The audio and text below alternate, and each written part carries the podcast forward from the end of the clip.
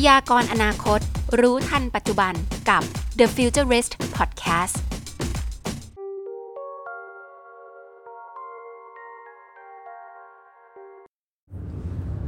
สวัสดีค่ะขอต้อนรับคุณผู้ฟังเข้าสู่รายการ The Futurist นะคะซึ่ง The Futurist ของเรานี้นะคะก็ต้องบอกว่า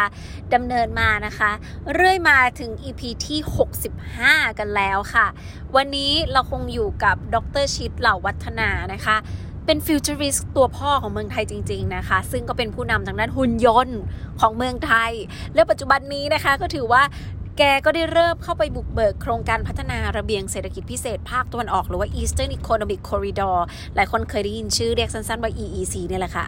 ใน EP ที่แล้วได้ฟังไหมคือมีข้อมูลที่เกี่ยวกับ EEC ที่อัปเดตล้นมากทะลักสุดๆแต่ยังไม่หมดนะจ๊ะเพราะว่าเราจะมาต่อที่ EP นี้ว่า The Futurist ของเราจะมีอะไรมาเล่าให้ฟังต่อกันอีกบ้างขอเชิญคุณผู้ฟังไปพบกับการสนทนากับดร.ชิดเหล่าวัฒนาในวันนี้เลยค่ะ Future Newsฟังดูในหลายๆโปรเจกต์นี้ดร.ชิดนะคะโลโมเดลที่เรากำลังตามเขาอยู่คือประเทศไหนล่ะคะเรามิกซ์นะฮะจริงๆถ้าจะเล่าแบบคลาสสิคอลพอยต์เลยก็เราก็เดินอย่างเรื่อง 5G เนี่ยทาง Huawei ก็จะมาขอว่าเป็นเจ้าพ่อได้ไหมแต่ผมก็พยายามบาลานซ์นะอย่างกรณีของ 5G เนี่ยตรงอุตภาวตรงบ้านฉางเนี่ยมันใกล้อุตภาวซึ่งเป็นถิ่นฐานเดิมของทางอเมริกาเขาเพราะนั้น 5G ตรงนั้นเนี่ยเราใช้ของมาวิเนียของอเมริกาในขณะที่พัทยาเมืองท่องเที่ยวเนี่ยผมใช้ของหัวเว่ยเสร็จแล้วตอนนี้เนี่ยจะของบประมาณจากกองทุน 5G มาประมาณถ้า1,000 กว่าล้านแล้วก็ทำ PPP เอาเอกชนมาลงอีกประมาณ 4-5,000 ล้านรวมเป็นประมาณ 6-7,000 ล้านเนี่ยเราก็จะสร้าง Smart City หรือใช้เรื่องของ 5G เนี่ยทุกอบจ.อันเนี้ยจากการที่เราเริ่มที่บ้านฉางเป็นตระกูลของสหรัฐพัทยาเป็นตระกูลของจีนเนี่ยของหัวเว่ยเนี่ยนะฮะคราวนี้แต่ละอบต.ก็สามารถที่จะเลือกช็อปใช้ได้นะครับคือจะใช้อะไรก็ได้แน่นอนนะครับประเทศอย่างเราเนี่ยเราไม่ได้เป็นประเทศเทคโนโลยีมันมีความจำเป็นด้วยที่เราไม่เลือกค่ายใดค่ายหนึ่งเราอาจจะไม่ได้ the best efficiency นะแต่เราได้ the best flexibility อันนี้เป็นคีย์นะครับคือเราไม่ควรที่จะเข้าข้างใครแต่เราต้องเป็นเวทีให้ทุกเจ้ามาแล้วก็คนไทยเด็กไทยเราต้องได้เรียนรู้เทคโนโลยีถึงจุดหนึ่งแล้วเนี่ยคนไทยเก่งคุณเสไม่ต้องห่วงนะเด็กไทยก็เป็นแชมป์หุ่นยนต์หลายรายการถึงจุดหนึ่งเนี่ยก็จะทำให้เราเนี่ยเดินทางเทคโนโลยีได้ถูกเป็นของตัวเองนะครับแต่ขณะเดียวกันเนี่ยเหตุผลที่ใช้ขนาดนี้ก็คือเรื่องรัฐศาสตร์นะถ้าเราดูเรื่อง geopolitics แล้วเนี่ยตอนนี้ยักษ์ใหญ่เขากำลังตีกันทั้ง geopolitics geo-economic นะเราเองเป็นย่าแพรกเนี่ยนะฮะเราก็ได้รับผลกระทบแต่ถ้าสมมติเราไปเกาะแล้วค่ายใดค่ายหนึ่งนี่ก็อันตรายยิ่งนะแต่ถ้าจะโดนถามลึกๆเนี่ยแล้วตกลงสรุปแล้วเราจะอยู่ค่ายไหนข้างไหนผมก็จะบอกเสมอว่าพวกเราอยู่ข้างผู้ชนะนะตอนนี้ถ้ายังไม่ชนะเนี่ยเราก็ขอเป็นสีถนนชัยไปก่อนนะครับอดีตแล้วก็มีมาแล้วเนี่ยถ้าเราดูศึกษาจากอดีตใช่ไหมสมัยญี่ปุ่นนะฮะแล้วเรามีเสรีไทยใช่ไหมนะถ้าญี่ปุ่นอยู่เสรีไทยก็ไม่ขึ้นมาเพราะญี่ปุ่นแพ้เสรีไทยเราต้องขึ้นมาประเทศเราก็หลุดจากการเป็นประเทศอะไรสงครามใช่ไหมอาจจะความสงครามเนี่ยนี่คือลักษณะของคนไทยคือเราจะอยู่ข้างคนชนะนะถูกต้องเลยครับเลยค่ะเหมือนว่าคำว่าเป็นศรีถนนชัยไปก่อนนี่มันก็ฟังดูน่าเศร้าเล็กๆนะคะอาจารย์คะคือเราแน่นอนฮะเราไม่ขึ้นสวรรค์หรือเราไม่ตกนรกเราไปของเรานี่แหละนะแต่อันนี้มันเนื่องจากประเทศเราไม่ได้มีความเข้มแข็งด้านเทคโนโลยีมากนะผมนึกบอกว่าเราจะต้อง translate เทคโนโลยีให้เป็นเพราะถ้าเรา translate เทคโนโลยีเป็นแล้วเนี่ยประเทศอยู่ได้เราอาจจะไม่ได้เป็นประเทศที่มั่งคั่งสุดแต่เราก็ไม่ใช่เป็นประเทศที่จนที่สุดนะเรายังมีหลาย element ที่ดีกว่าต่างประเทศเรายังมีความสุขทางสังคมเราจะมีความเห็นอกเห็นใจกันนะครับผมก็ prefer ให้ประเทศไทยเป็นอย่างนี้นะครับเพราะสมมติเราจะไปเน้นเรื่องเทคโนโลยีมากไปเนี่ยนะครับและไม่มีความสมดุลไม่มัน imbalance กับเรื่องต่างๆที่เราเป็น the best ของโลกอยู่เนี่ยก็มันก็อาจจะไม่คุ้มค่านักนะในขณะเดียวกันเนี่ยถ้าเราไม่ใช้เทคโนโลยีเลยเราก็เอาตัวรอดไม่ได้นะเราก็จำเป็นต้องมีเทคโนโลยีนะครับคือถ้าเราไม่มีเทคโนโลยีเนี่ยก็ยากที่เราจะเอาประเทศไทยไป stable ทางด้าน financially ได้นะแต่อย่างไรก็ตามเนี่ยอย่างที่ผมเรียนทั้งสองท่านก็คือว่าจำเป็นมากที่เราจะต้อง มีความชาญฉลาดเราอย่าเป็นยูเซอร์นะเซอร์ตลอดเราต้องยูฉลาดให้ได้นะเสร็จแล้วเนี่ยคำว่ายูฉลาดของเราไม่ใช่ยูเซอร์เนี่ยต้องสามารถที่จะ modify ได้ในขั้นต้น translate ให้ได้และเมื่อ translate แล้วปั๊บเนี่ย eventually เนี่ยเราจะ enjoy เราจะมีความสุขกับการที่เราสามารถที่จะ invent ประดิษฐ์วิธีการทำงานหรือแม้กระทั่งเทคโนโลยีที่เหมาะกับคนไทยและก็วัฒนธรรมเรานะครับตอนนี้เนี่ยอยู่ในขั้นตอนที่ว่าอย่าเพิ่งไปเลือกข้างนะเราจะจำเป็นจะต้องใช้มันหมดนะมันเป็นเรื่องรัฐศาสตร์ด้วยถ้าเราเลือกจีนอเมริกาก็ว่าเราเลือกอเมริกาจีนก็ว่านะก็ไม่รู้ทำไมเราก็ต้องบอกว่าประเทศเราเป็นอย่างนี้แหละนะเราเปิดประตูทุกประตูให้แข่งขันกันและ hopefully ว่าเราสามารถได้เทคโนโลยีทุกอันนะครับก็อยู่ที่ลูกหลานไทยที่สามารถที่จะ multiverse นะทำ API ไป multiverse กับเทคโนโลยีได้แต่แล้วเนี่ยมันอาจจะเป็นประเทศไม่กี่ประเทศในโลกนี้หรอกที่มีความสามารถในการคุ้นชินกับการใช้งานของทุกเทคโนโลยีแต่แม้จะไม่ใช่เป็นเทคโนโลยีของตัวเองซึ่งอันนี้ผมคิดว่ามันเป็นช่องว่างระหว่างลูกแตงโม2ลูกที่ใส่ในตู้เย็นนะลูกชายผมเนี่ยเวลาแช่แตงโมเต็มแล้วก็จะบอกว่าตู้เย็นเต็มแต่จริงแล้วไม่เต็มไปสังเกตเถอะมันจะมีช่องว่างระหว่างลูกแตงโมนะครับถ้าลูกแตงโมเป็นเทคโนโลยีทางตะวันตกอันนึงกับทางจีนอันนึงเนี่ยผมคิดว่าเราอย่าเพิ่งไปเกาะลูกไหนเลยเราไปหาตรงช่องว่างนั้นสำคัญนะครับช่องว่างที่สำคัญเนี่ยก็จะทำให้เราอยู่ร่วมกับเขาได้แล้วก็เอาประเทศไปต่อได้ครับผมว่าตอบได้สวยงามมากเลย ผมว่ากลไกนึงครับที่เรื่องอาจารย์บอกว่าเกี่ยวกับการ JV ครับ JV แล้วก็ทำ Translational Technology Transfer Tech จากข้างนอกเข้ามาหาเราอ่ะผมว่ากลไกอันนึงที่น่าจะสำคัญที่ตอนนี้มันขึ้นมาคู่ๆกันน่าจะโรบอติกคลัสเตอร์ครับเกี่ยวกับ Tax Incentive เกี่ยวกับการสร้าง SI System Integrator ครับอันนี้อาจารย์ช่วยเราคร่าวๆกันอันนั้นเมื่อ3ปีที่แล้วก่อนที่ผมเป็นกรรมการเศรษฐกิจดิจิทัลก่อนที่ตอนนั้นท่านรองนายกหม่อมอุ๋ยคุณชายหม่อมอุ๋ยเป็นคนตั้งหลังจากที่แปลงกระทรวง ICT เป็นกระทรวง DE แล้วเนี่ยทางผู้หลักผู้ใหญ่ก็ให้ผมไปเตรียมแผนเรื่องคลัสเตอร์หุ่นยนต์ที่ออกมาเป็น incentive ตอนนั้นก็ศึกษาอยู่13เดือนที่เขียนแผนเข้าครม.เราพบว่าเราคงจะไปต้นน้ำทำหุ่นยนต์อาจจะไม่คุ้มเพราะว่ารายใหญ่ๆเจ้าพ่อเจ้าแม่รายใหญ่เนี่ยเขาทำมาแล้ว30ปีก็เลยมาหวยก็มาออกที่ SI เพราะว่ามูลค่าของการทำ system integration เนี่ยประมาณ 30% ของสมมติ100 บาทในการลงทุน automationความสามารถในการอินเทอร์เฟซเทคโนโลยีเนี่ยประมาณ 30% ก็คือพวก SI นั่นคือเป้าของผมตอนนั้นที่เสนอเข้าครม.ว่าหากมีการลงทุนแล้วมี local content 30% ก็มาจากการใช้ SI ไทยเนี่ยเราจะเว้นภาษีให้3ปีนะครับซึ่งก็ทำตอนนั้น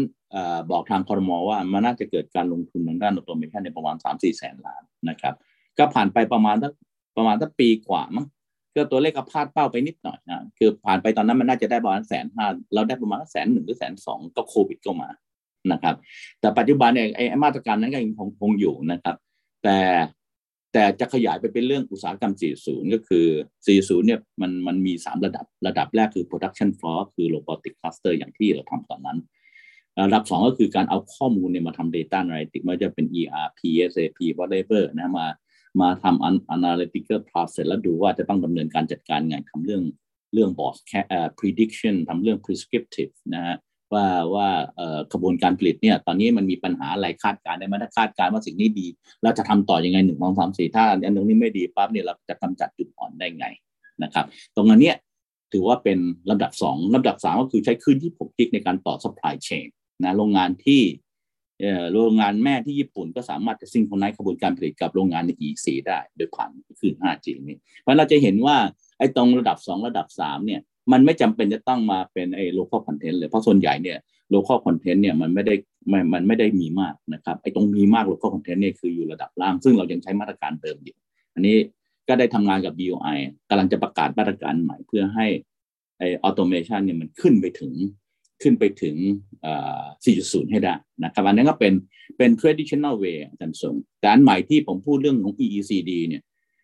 กำลังดูเรื่อง investment consortium สมมุติว่ายกตัวอย่างเช่น Google เนี่ยถ้ามาเนี่ยผมก็จะต้อง match เขากับรายใหญ่ในประเทศแล้วต้องออกลูกเป็น JV นะ JV เนี่ยคือต้องเป็น startup ที่เป็นลูกหลานสายพันธุ์ไทย นะเพื่อให้มันเกิดเป็นยูนิคอร์นขึ้นมาได้แต่ที่กลไกเนี่ยมันไม่ใช่เรื่อง 30% อย่างที่เล่าให้ฟังอันนั้นเนี่ยหมายถึงอุตสาหกรรมเนี่ยมันมีอยู่แล้วแล้วก็เอาแท็กที่เกิดขึ้นเนี่ยไปลดให้เขาเพื่อให้เขามาลงทุนเรื่องออโตเมชันแต่หลักๆของเรื่องสตาร์ทอัพมันไม่ใช่มันไม่ได้มีรายได้ 6-7 ปียังไม่มีรายได้เลยใช่ไหมแล้วมันจะมีภาษีไปลงทุนทำอะไรเพราะนั้นไอ้สิ่งที่ผมคิดมาเนี่ยไม่ได้ฟิตนะวันซ้ายไม่ได้ฟิตออกนะก็เลยต้องคิดใหม่ว่าแล้วจะดันให้รุ่นใหม่เขาทำสตาร์ทอัพเนี่ยสตาร์ทอัพส่วนใหญ่เนี่ยเขาสนใจตรง capital gain นะตอนที่เขาขายบริษัทกันนะ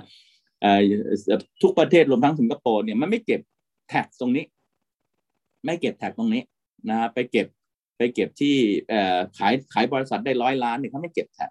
เขาเชื่อว่าตอนที่มันมาทำ 6-7 ปีเนี่ยมันสร้างมูลค่าเรียบร้อยแล้วเขาไม่จำเป็นต้องเก็บแท็กแต่กฎหมายบ้านเรายังเก็บแท็กตรงนี้อยู่ก็เลยทำให้บริษัทหลายบริษัทเนี่ยหนีไปที่อื่นก็เป็นไปได้เนื่องจากที่ผมบอกว่า EC เป็นแซนด์บ็อกซ์ใช่ไหมผมอาจจะเสนอกฎเกณฑ์ของ EC ว่าถ้ามาสตาร์ทอัพที่ EC เนี่ยถ้าเกิด capital gain เราจะไม่เก็บแท็กนะนี่ต้องหารือกับกรมสรรพากรว่าเราสามารถทำเป็นแซนด์บ็อกซ์และทดลองขึ้นมาได้หรือเปล่าว่าที่จะทำให้รุ่นลูกรุ่นหลานรุ่นน้องเราเนี่ยสามารถสร้างบริษัทสตาร์ทอัพขึ้นมาแล้วก็สามารถขายนะเหมือนกับประเทศอื่นที่เขาไม่เก็บแท็กเพราะเราเชื่อว่ามูลค่า 5-6 ปีแรกที่ยังไม่ทำรายได้เนี่ยเขาได้สร้างมูลค่าที่เป็น intangible ไว้เยอะมากเพราะนั้นถ้าเราสนับสนุนให้เกิดตรงนี้ได้เนี่ยก็ที่ผมเล่าเนี่ยถ้าจะเกิดก่อนในประเทศไทยก็คงจะเกิดที่ EECD ครับ EECD เดี๋ยวเราตั้งเป้าว่าจะเป็นดีโปของการสตาร์ทอัพแล้วผมกำลังเดินเรื่องนี้อยู่เพื่อที่จะให้พวกเขาเนี่ยมาทำกิจกรรมสร้าง value ให้กับประเทศโดยที่ตอนที่เขาขายบริษัทเนี่ยไม่ต้องเสียภาษีให้มันเหมือนกับต่างประเทศเขาจะได้ร่ำรวยขึ้นมาแล้วไปทำต่อได้นะอีกอันหนึ่งที่สำคัญมากก็คือของความพึ่งเจรจากับคุณประพันธ์กับคุณภากรที่เป็นคุณภากรนี่เป็นดร.ภากรนี่เป็นผู้จัดการตลาดหลักทรัพย์คุณประพันธ์เนี่ยเป็นผู้จัดการตลาดใหม่นะครับซึ่งตอนนี้เขามีโครงการ Live Exchange นะฮะ Live แปลว่าชีวิตนะ Exchange แลกเปลี่ยนนะ Live Exchange เนี่ยหมายความว่าเขาเปิดโอกาสให้บริษัทสตาร์ทอัพนะที่ยังไม่มีaccount sheet ดีๆสวยๆเนี่ยไป listed ได้อันนี้ผมว่าสนใจในขณะที่เราแก้เรื่องภาษี Capital Gain Tax ไม่ได้เนี่ยถ้าเราสามารถใช้ตรงนี้เนี่ยเป็นจุดสตาร์ทอัพให้คนรุ่นใหม่เนี่ยสมมุติสตาร์ทอัพอาทิตย์หน้าเนี่ยขอไปอยู่ใน Live Exchange เขาก็สามารถระดมทุนผ่าน Crowd Funding หรือผ่านอะไรก็แล้วแต่นะเพื่อที่จะทำให้ธุรกิจตัวเองไปได้ด้วยนะครับการนี้ก็จะเป็นโมเดลที่ทำขนานกันไปผมว่ามันเป็นโอกาสของคนรุ่นใหม่ครับน่าสนใจมากเลยครับอาจารย์ครบทุกมิติจริงๆเดี๋ยวมั้ยก่อนเดี๋ยวพอลูกหลานอาจารย์ซูมลูกหลานซีก็สามารถที่จะเป็นเจ้าของบริษัทได้นะถือว่าเป็นแนวทางทำธุรกิจใหม่ด้วยนะคะครับโอเคงั้นซีให้ทิ้งคำถามสุดท้ายดีกว่าค่ะบอกไอ้ทางฝั่งของช่อง3คนดูทั่วๆไปเนอะว่าเขาควรจะต้องเตรียมตัวยังไงในการจะสามารถขึ้นมาเป็น futurist ได้แบบอาจารย์สามารถพยากรณ์ได้ว่าธุรกิจที่เขากำลังทำอยู่นวัตกรรมต่างๆมันจะมากระทบกับธุรกิจเขาจนโดน disrupt ไปได้ยังไงบ้างหรือเปล่าค่ะคือพูดถึงเรื่อง disruption เนี่ยความน่าสนใจเนี่ยมันอยู่ที่ว่า lead time นะครับผมยกอยู่ 2-3 กรณีแล้วกันนะครับอย่างบริษัท B.I 1เนี่ยรายใหญ่เนี่ยนะของไทยเนี่ยซึ่งไม่ต้องเอ่ยชื่อท่านนะสมัยก่อนท่านทำเรือข้ามฟากที่ผมไปอ่านมาพอมีสะพานพุทธปั๊บเอาเรือข้ามฟากก็หมดอนาคตใช่ไหมนะก็ต้องเปลี่ยนผ่านแต่ช่วงเวลาเปลี่ยนผ่านมันนานมากเป็น10 ปีใช่ไหมก็เปลี่ยนมาทำเบียร์ทำทั้งหลายยี่ห้อกว่าจะได้ยี่ห้อที่เป็นปัจจุบันเพราะนั้นจะเรียนว่า disruption เนี่ยมันเกิดมาพร้อมโลกนี้นะเราอย่าไปตื่นเต้นกับมันมากเพียงแต่ว่าส่วนที่ค่อนข้างน่ากลัวเนี่ยก็คืออย่างนี้มันไวมาก EV เราทำกันตั้งนานสังเกตนะประเทศไทยเรามีนโยบายที่